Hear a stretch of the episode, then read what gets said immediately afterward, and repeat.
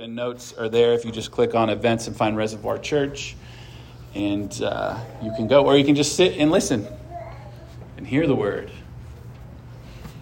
Um, Luke 22. And he came out and went, as was his custom, to the Mount of Olives. And the disciples followed him. And when he came to the place, he said to them, Pray that you may not enter into temptation. And he withdrew from them about a stone's throw and knelt down and prayed, saying, Father, if you are willing, remove this cup from me. Nevertheless, not my will, but yours be done. And there appeared to him an angel from heaven, strengthening him. And being in agony, he prayed more earnestly, and his sweat became like great drops of blood falling down to the ground. And when he rose from prayer, he came to the disciples and found them sleeping for sorrow. And he said to them, Why are you sleeping? Rise and pray that you may not enter into temptation. While he was still speaking, there came a crowd, and the man called Judas, one of the twelve, was leading them. He drew near to Jesus to kiss him, but Jesus said to him, Judas, would you betray the Son of Man with a kiss? And when those who were around him saw what would follow, they said, Lord, shall we strike with the sword? And one of them struck the servant of the high priest and cut off his right ear. But Jesus said, No more of this. And he touched his ear and healed him. Then Jesus said to the chief priests and the officers of the temple and elders who had come out against him, Have you come out as against a robber with swords and clubs? When I was with you day after day in the temple, you did not lay hands on me. But this is your hour and the power of darkness. Then they seized him and led him away, bringing him into the high priest's house. And Peter was following at a distance. And when they had kindled a fire in the middle of the courtyard and sat down together, Peter sat down among them. Then a servant girl, seeing him as he sat in the light and looking closely at him, said, This man was also with him. But he denied it, saying, Woman, I do not know him. And a little later, someone else saw him and said, You also are one of them. But Peter said, Man, I am not. And after an interval of about an hour, still another insisted, saying, Certainly this man also was with him, for he too is a Galilean. But Peter said, Man, I do not know what you are talking about.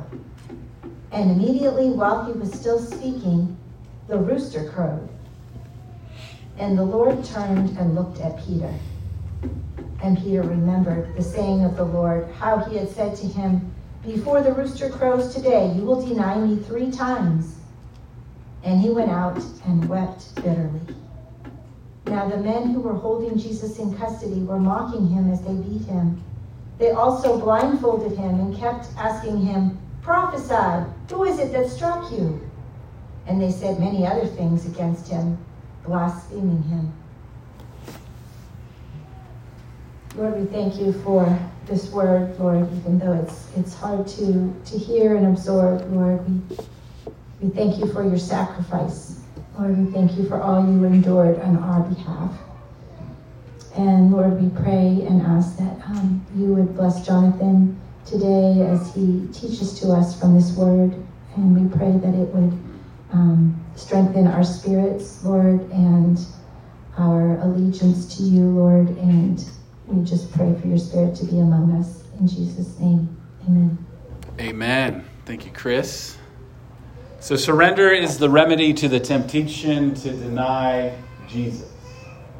You are going to live with the temptation to deny Jesus, and the remedy for it is surrender. I'm going to start this morning talking about trust falls, and I talk about them often. I think it's like my favorite sermon illustration of doing trust falls. And it, it came up again yesterday as we were at the Bernals at the United CP walk, and Little Goose was falling on his dad, and his dad was making a joke about uh, it being a trust fall and not ca- catching him, right? Uh, but the idea of trust falls, where do they come about? It's like a, a 90s team building exercise. And how many of you have ever had to do a trust fall in the workplace? Yeah? Really? Not the workplace. Not the workplace, but in life in Jill. Bill does things. Yeah, Bill does it every week just to make sure you know he's still there. this fall, Chris should be right. But you know what it is, right? You line up the coworkers, and there's like two lines of interlocking arms that are supposed to be there to catch, and then you have one person on top of their chair or something. You have them close their eyes and just fall and trust that they will be caught by this cradle of arms formed by their coworkers. And it is meant to be symbolic of that sentiment that, like, this team has your back. We will catch you. We are in this together, right? That's the feeling you're supposed to get from a trust fall. And we've all seen the memes of coworkers letting the fallen hit the ground or where the person falls forward instead of backwards. Even yesterday, I saw a reel where a dog was to catch his human, and it's like, obviously, the dog was squished. And so it's funny. You didn't see the squishing um, but we get it. It's like so ingrained, like in our cultural mentality, this idea of trust falls. And we do these silly things because we know overall that trust is good. Trust is an important thing for us. Because when we trust in the right team, the right strategy, and the right Savior, it is good for us and for our flourishing, right? And in trust, there is an aspect of surrender, of letting go, of falling into their arms, of knowing that you'll be caught, that you'll be cared for. In, in our text today, we see two, we see some bold actions that are essentially just exposing, exposing the temptation away from trust. It's like to ruin the idea of a trust fall. And it happens to be a temptation to denial. And it's denying Jesus himself and then denying him to others. And the remedy that is in the text and in our lives is surrender, learning to fall, that you will be caught. Right, so, just a little bit of context on the text that we're in this morning as we continue our study of the Gospel of Luke. We're nearing the end. We'll get through the month of November and then have a season of reflection as a church into December. But from the upper room conversation, the institution of the Lord's Supper, that emotional scene where Jesus is talking about his body and his blood, where Jesus, as the servant, has washed the feet we know from other gospel accounts of his disciples, they've been singing hymns together. And from that moment, then Jesus and the apostles head to the garden to pray, Luke tells us, as was his custom. When he came to the place, he said to them, Pray that you may not enter into temptation. And he'll say it again because the emotionally drained and wine filled disciples end up falling asleep. Right? He comes from his moment of prayer, and when he rose from prayer, he came to the disciples and found them sleeping for sorrow. They're emotionally exhausted. And he said to them, Why are you sleeping? Rise and pray that you may not enter into temptation. And there have already been in Luke's gospel a number of calls to stay awake in prayer, to be mindful, to maintain a readiness as God's people, to be active in their faith. And here, this call of awareness and readiness is to avoid temptation. So we have to ask, like, well, the temptation to what?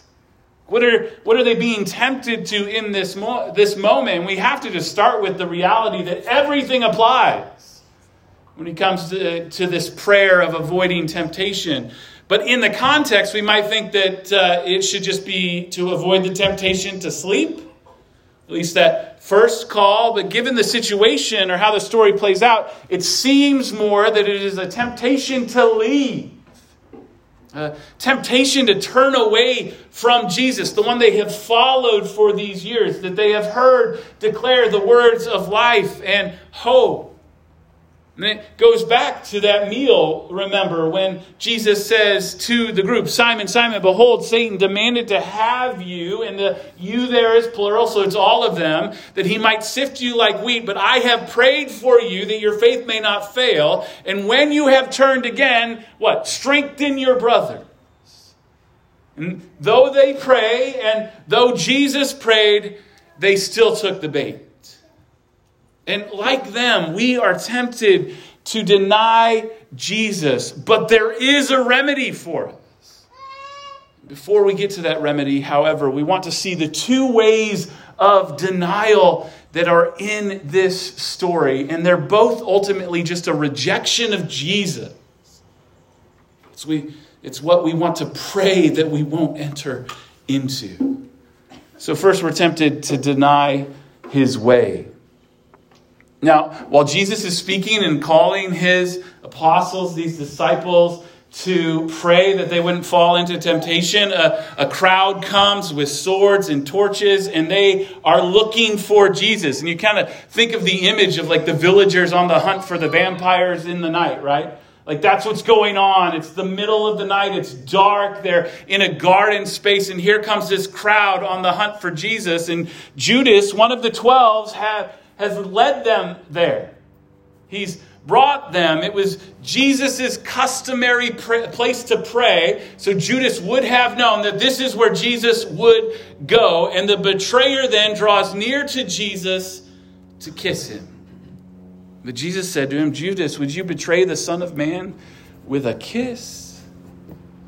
And I think that this is a tremendously weird situation, but this is essentially just like a faux affection painting over rejection. This is denying Jesus to his face. He had called Judas to follow him, and he was there for all of the ministry, all of the healing and feeding. He was close to Jesus. He's in the inner circle. And betrayal sucks. Can I say I don't I don't need permission to say it. I said it already. Right? But many of us know the feeling of betrayal. If you spend enough time, like you, hopefully you've tried to categorize it away, or you've sought some help with a counselor to get rid of those feelings of betrayal. But when a friend, a loved one, a coworker, somebody turns on you, and you, you think back, well, what about the trust fall we did? You betrayed me. I was uh, maybe by the Spirit, maybe by an unhealed wound, uh, remembered a, a moment of betrayal this week that happened to me, and it happened in ministry. And don't worry, it wasn't at Reservoir. Um, and it was fairly innocuous, but it stung and it like changed the trajectory of partnership because we had this couple that they were friends, they were partners in ministry. We'd enjoyed each other's company socially, like they had on a Friday night had been to our home for a meal with Stacy and I, and then on a Monday there's this fateful meeting. And this one individual in the meeting accused me as a new ministry leader of lying to the team. And you should know I had not lied to the team. It was an attempt by them to win over others, and they just took the opportunity to stab me in the back. And, and that's what it felt like. And it was public, and it was like, et tu, brute, right? You're coming after me because something's changed. And from that moment, like, it hurt. There was like it, un, like we just didn't know the path forward even and that relationship was never really repaired. The spouse tried to repent for them that's always the worst right? Like the one who betrayed you is not repentant but their spouse knows they should be. Oh get some extra counseling. But i never felt like i could trust them again. I was blindsided in that moment and i felt horrible and you should know that stacy in that moment was ready to fight and I asked her this way, like, do you remember? She's like, well, I don't remember the situation. Which is like, and she's like, I'm so thankful I don't have a good memory. I don't have to. She just cares. It's just woo woo woo. She's perfect for ministry. you know, stuff doesn't stick with you. But on a far more cosmic scale, Judas loves Jesus in this betrayal. Right? He's there to kiss him. And it's like, yeah, yeah, I love Jesus, but I think he should be murdered. It's essentially what Judas is communicating to those around. And we have to ask, what was it? Like, of all the time I've reflected on Judas and his betrayal and heard the story of it leading up to Good Friday and Easter, I've never really thought through, like, what was Judas thinking? Maybe Jesus' generosity was too much. Maybe it was the elevating of the poor or the disabled or the foreigner that Judas just could not take finally. But whatever it was, by making a deal with those that were seeking to have Jesus killed, Jesus, or Judas is agreeing that what Jesus was preaching was dangerous and that his way was wrong. And there's like, points for boldness to Judas. Like this is this is the one who's declared to be the Son of Man, the great I am, and you're going to betray him. His betrayal leads to ruin. It doesn't end good for Judas. Some people argue, well, Judas was saved. Like, Judas was not. He rejected Christ. Right. But when we look at the story, we have to realize he wasn't the only one to deny the way of Jesus that night, in that moment. Because all of the disciples fell for Satan's temptation, too. And this reaches back to what we read last week. Remember where Jesus was making mention to his disciples of preparing for a long journey for life ahead. And he's saying the sojourner should buy a sword. So he's just like tapping into the historic reality of what you would tell somebody for a long journey. And the disciples are all like, hey, we have two swords. Will that cut it? Is that, is that enough for the rebellion and the revolt? And Jesus responds, it is enough. Right? And, and Jackie read it really innocuously like that, or like very, it is enough, you know, like as if, but it, there's more gravel to what Jesus said. And it was fascinating because the footnote, at least in the ESV, to that, that is enough, leads back to Deuteronomy um, and the story of Moses being kept from going into the land. It's the exact same language used in Deuteronomy 326. And this is Moses conveying to the people what's happening. He says, But the Lord, Yahweh, was angry with me because of you and would not listen to me. And the Lord said to me, Enough from you. Do not speak to me of this matter again. It's exactly what Jesus is saying about the swords. Like, get it out of your head that we're going to war. Like, I've been preaching about giving up yourself, loving your enemy. It is not the sword we are to pick up. So that's the exact vibe that they have at this moment. And then back in the garden, the crowd comes. Judas comes in for a kiss, and the disciples ask him what? Lord, should we take up the sword? Should we strike with the sword? And before he can answer the question, though, Peter, which we know from other accounts, he's the man of action. Because he slices his Malchus's ear this temple guard and cuts it off. There's a lot of stories like, well, was he wearing a helmet and Peter hit at the top of his head and it slid down? Is Peter just a bad aim like a Star Wars trooper? Or. But we can only imagine what's going through their minds, right? Because this was their moment. War was finally going to break out. They were finally going to work to redeem Israel. The Messiah was really going to ride in now and win this battle here's the key for us that they should have known from ministry with him that slicing heads does not smell like Jesus. You're supposed to amen, Dave. Like amen. I gave you like I told my men's Bible study, I'm going to say this one line, and that's the only time I want you to amen the whole sermon. There's grace for you, brother. Practice. Practice. There's practice. Right? Slicing heads doesn't smell like Jesus. There is like like, we're not meant for that. That's not what he's called us to. And you might hear that and you say, yeah, yeah, yeah, but he whipped those people in the temple that one time, remember? Yeah, he whipped those that would corrupt what was supposed to be a house of prayer for all nations by oppressing the poor and restricting ethnic minorities from coming in. Like, if, if you want to whip those people, please be for justice in that way. But don't use it as an excuse to wield the sword in Jesus' name because he won't let you. The reality is, we're never going to, we, we just don't ever own up to being a Judas. But man, do we get Jesus' way wrong all the time? Because we demand men of action, right? that would finally make things right, if we just fought back, if we took power, if we hated our enemies, if we prioritized ourselves over our neighbors, it would be better, we say. And this reality works out in myriad ways, and friends, we are all guilty of it.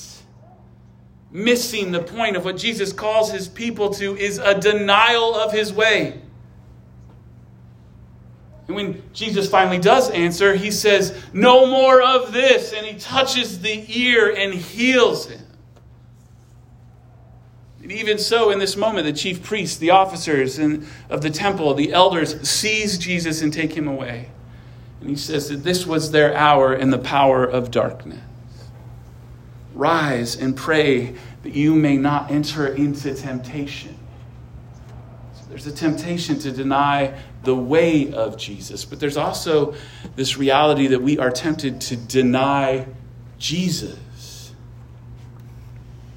All of the disciples bail in this moment, except one. And Peter follows at a distance, Luke tells us. And this is the same Peter that previously in the meal said to Jesus, Lord, I am ready to go with you both to prison and to death. The sword wielding, now fearful Peter. And I, I don't want to rag on Peter much. You should know he's my favorite of the apostles. But just think of like what he's experiencing at this moment. Like take his emotional inventory and say how should he respond? His leader has been captured. He is confused as to what is happening. He's trying to remember the old scripture but not sure how it all plays out. And now he is alone in this moment. But he still has the inclination to be close to Jesus, so he follows. And his, his life story actually gives us tremendous hope. It doesn't seem like it from this text, but he will be restored. He will three times commit to love and shepherding God's people. And he ends up being a humbled brute, giving his life for Christ and his kingdom. Beautiful story of redemption. But here, he falls for the temptation to not to deny Jesus before others. And he sits around the fire to get warm in the night, and a girl recognizes him and says, oh, you're, you're one of them, you're with Jesus. But he denied it, saying, Woman, I do not know him. It's so easy in that moment. He's not going to see these people again. There's no foul in staying under the radar, right? In that situation. Luke tells us, and a little later, someone else saw him. You are one of them. He says, Man, I am not. Then, an hour after that, still another insisted that he was with him, for he is a Galilean too. He says, Man, I do not know what you're talking about. And immediately, while he was still speaking, the rooster crowed. It's as if the world paused at that moment. Think of it from Peter's perspective. And some of you have heard me talk in different settings about listening to bird song as just a reminder of God's presence so that anytime I hear, hear birds singing, I'm to think God is here, God is with me. And in our neighborhood, that includes a rooster or two. As Melanie can tell you, she was at lunch last week and she said, Is that a rooster? I'm like, Oh, yeah, they have ducks occasionally too. And so now I've learned when I hear the rooster, there's this voice that says, Don't deny me. And the Lord looked, turned and looked at Peter, and Peter remembered saying, the saying of the Lord, how he had said to him, Before the rooster crows today, you will deny me three times. And it's devastating. Jesus in Matthew's gospel, as he's telling his disciples about going out, and then as they're coming back and he's recounting what's going to happen, he says, And do not fear those who kill the body but cannot kill the soul. Rather, fear him who can destroy both soul and body in hell. Are not two sparrows sold for a penny, and not one of them will fall to the ground apart from your Father? But even the hairs on your head are all numbered. Fear not, therefore, for you are of more value than many sparrows. So everyone who acknowledges me before men, I will also acknowledge before my Father who is in heaven. But whoever denies me before before men, I will also deny before my Father who is in heaven. This is significant. Peter heard that. He was sure he would de- never deny him. This is the one he wants to go to prison with or die for, and he denies him. And the Lord turned and looked at Peter. And friends, I don't think it's a look of judgment. Like maybe you, you read that or you hear that and you think like Jesus is scowling. Jesus does not scowl at you. I think it's just a look of confirmation, of even forgiveness in that moment. And I get the temptation. Like I feel for Peter. And maybe, maybe you've had this happen to you too. Like I've had friends, people I love, tell me that I preach hate. I've been in plenty of settings where my words and actions, by those things, I could in effect deny Jesus and just act like I don't know him. Well, he's not God, surely. He didn't really rise from the dead. These things that Christians declare to, declare to be true, well, it's just myth. Right? We do it in little ways to avoid ruffled feathers, to keep getting invited to the right settings, to be accepted, and then we just deny him before others. We end up joining the mockers, blaspheming our God. And he, Peter, went out and wept bitterly. Some denial leads to destruction, right? Judas dies. But some denial leads to repentance, like it does for Peter. Oh, and Peter dies, but having lived for Jesus. So it's just a reality for us that temptation will come pray that you might not fall into temptation. But for Peter and for us, there is a remedy to this temptation. And surrender is the remedy. Because just before the betrayal and the denial, Jesus in the garden, just a stone throw from his disciples on purpose so they could hear what he is praying, says, Father, if you are willing, remove this cup from me. I think it was Jesus' custom to come to this place to pray because he knew he would be praying there on that night. And he, he knows he's been anticipating it for all of eternity the coming hours of separation from the Father, the torture, the death. One writer says Jesus knew that the, the death is the wages of sin that he would pay the total wages in full. He also knew that death is the result of the judgment of God and that he would bear that judgment. He knew that he would become sin. He knew that death would bring on him the wrath of God and that he would propitiate it in full. He would fully meet that wrath.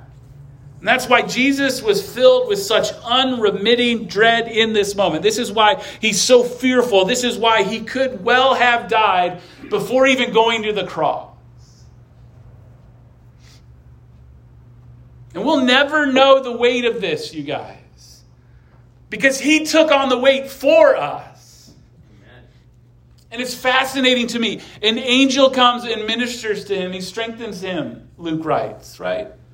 But then he's still in agony as he prays.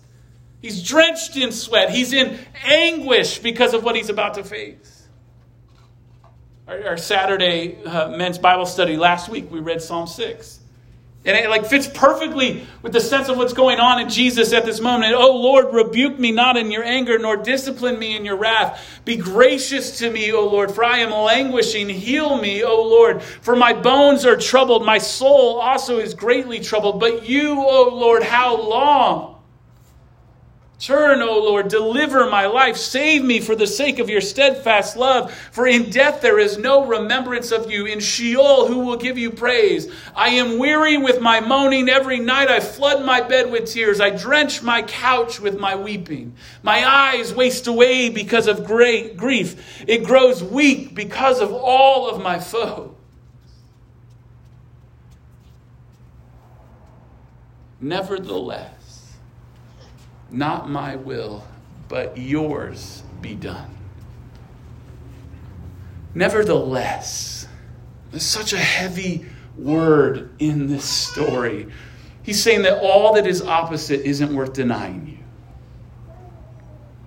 you. And Jesus gives us an example. This is his trust fall which doesn't even go fully into the reality of the trust of the will of the Father, to face temptation and say, Not my will, but yours be done. And he gives us an example of how we are to do that because his way is better. There will be turmoil and agony, but there is also life, the kingdom, and eternity that is far better.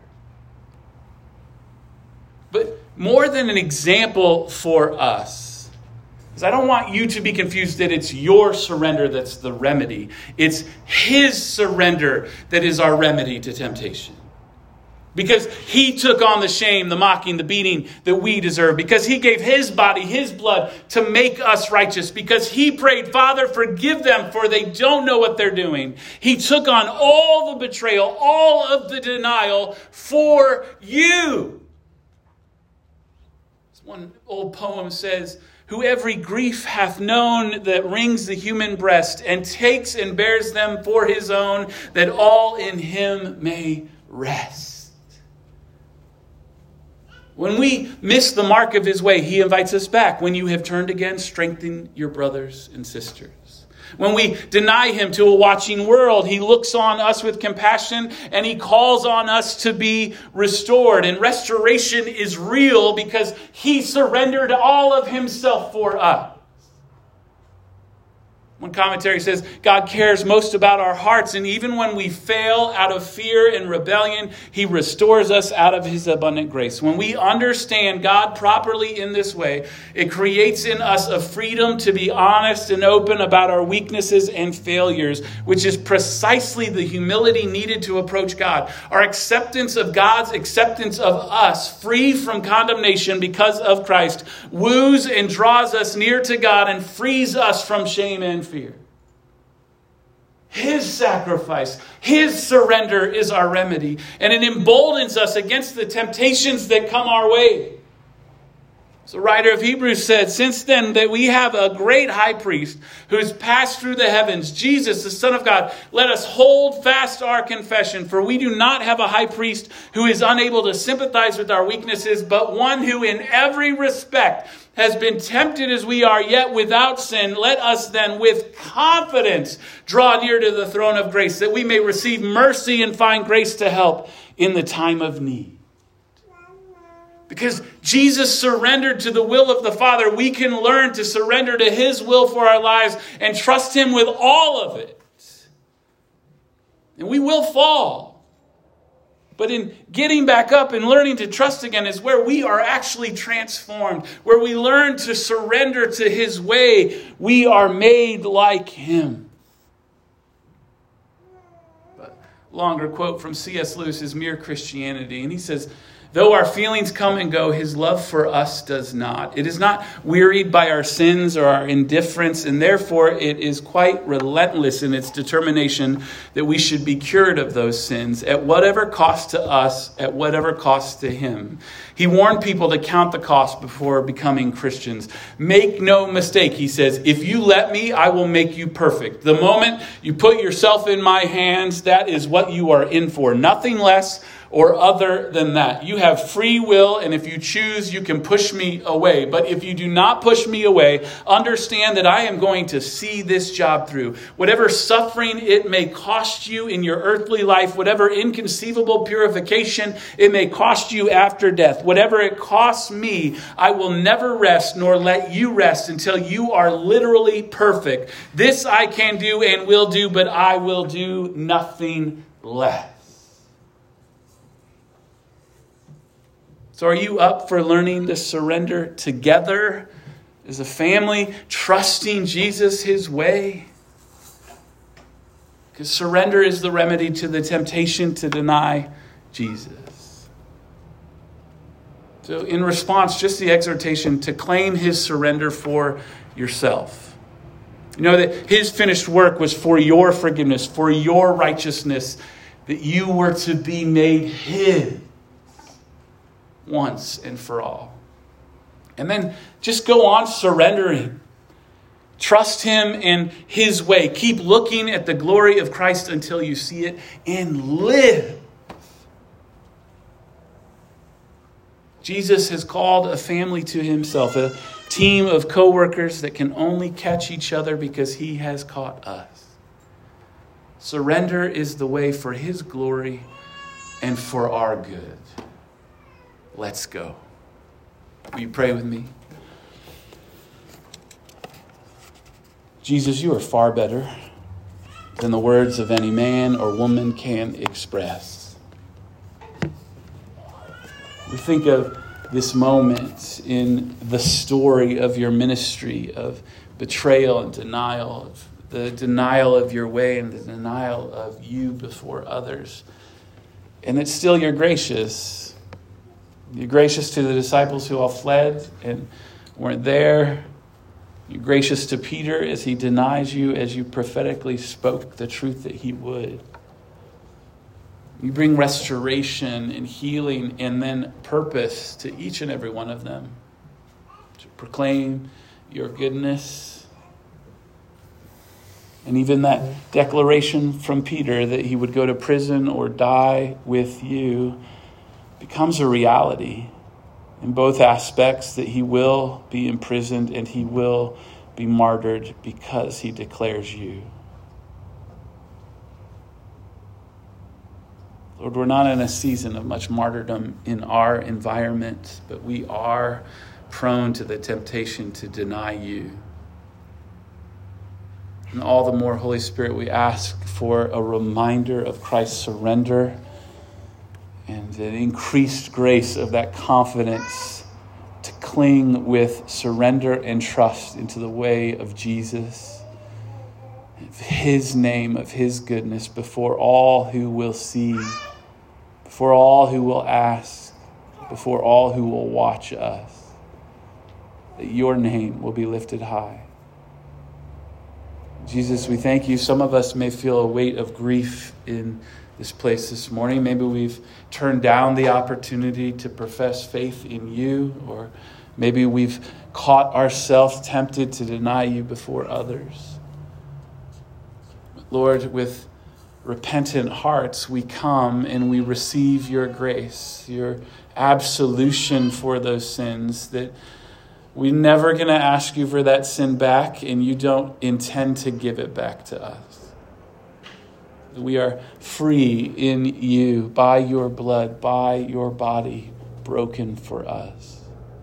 Give us the peace and assurance of that truth this morning. In Jesus' name, amen. Amen.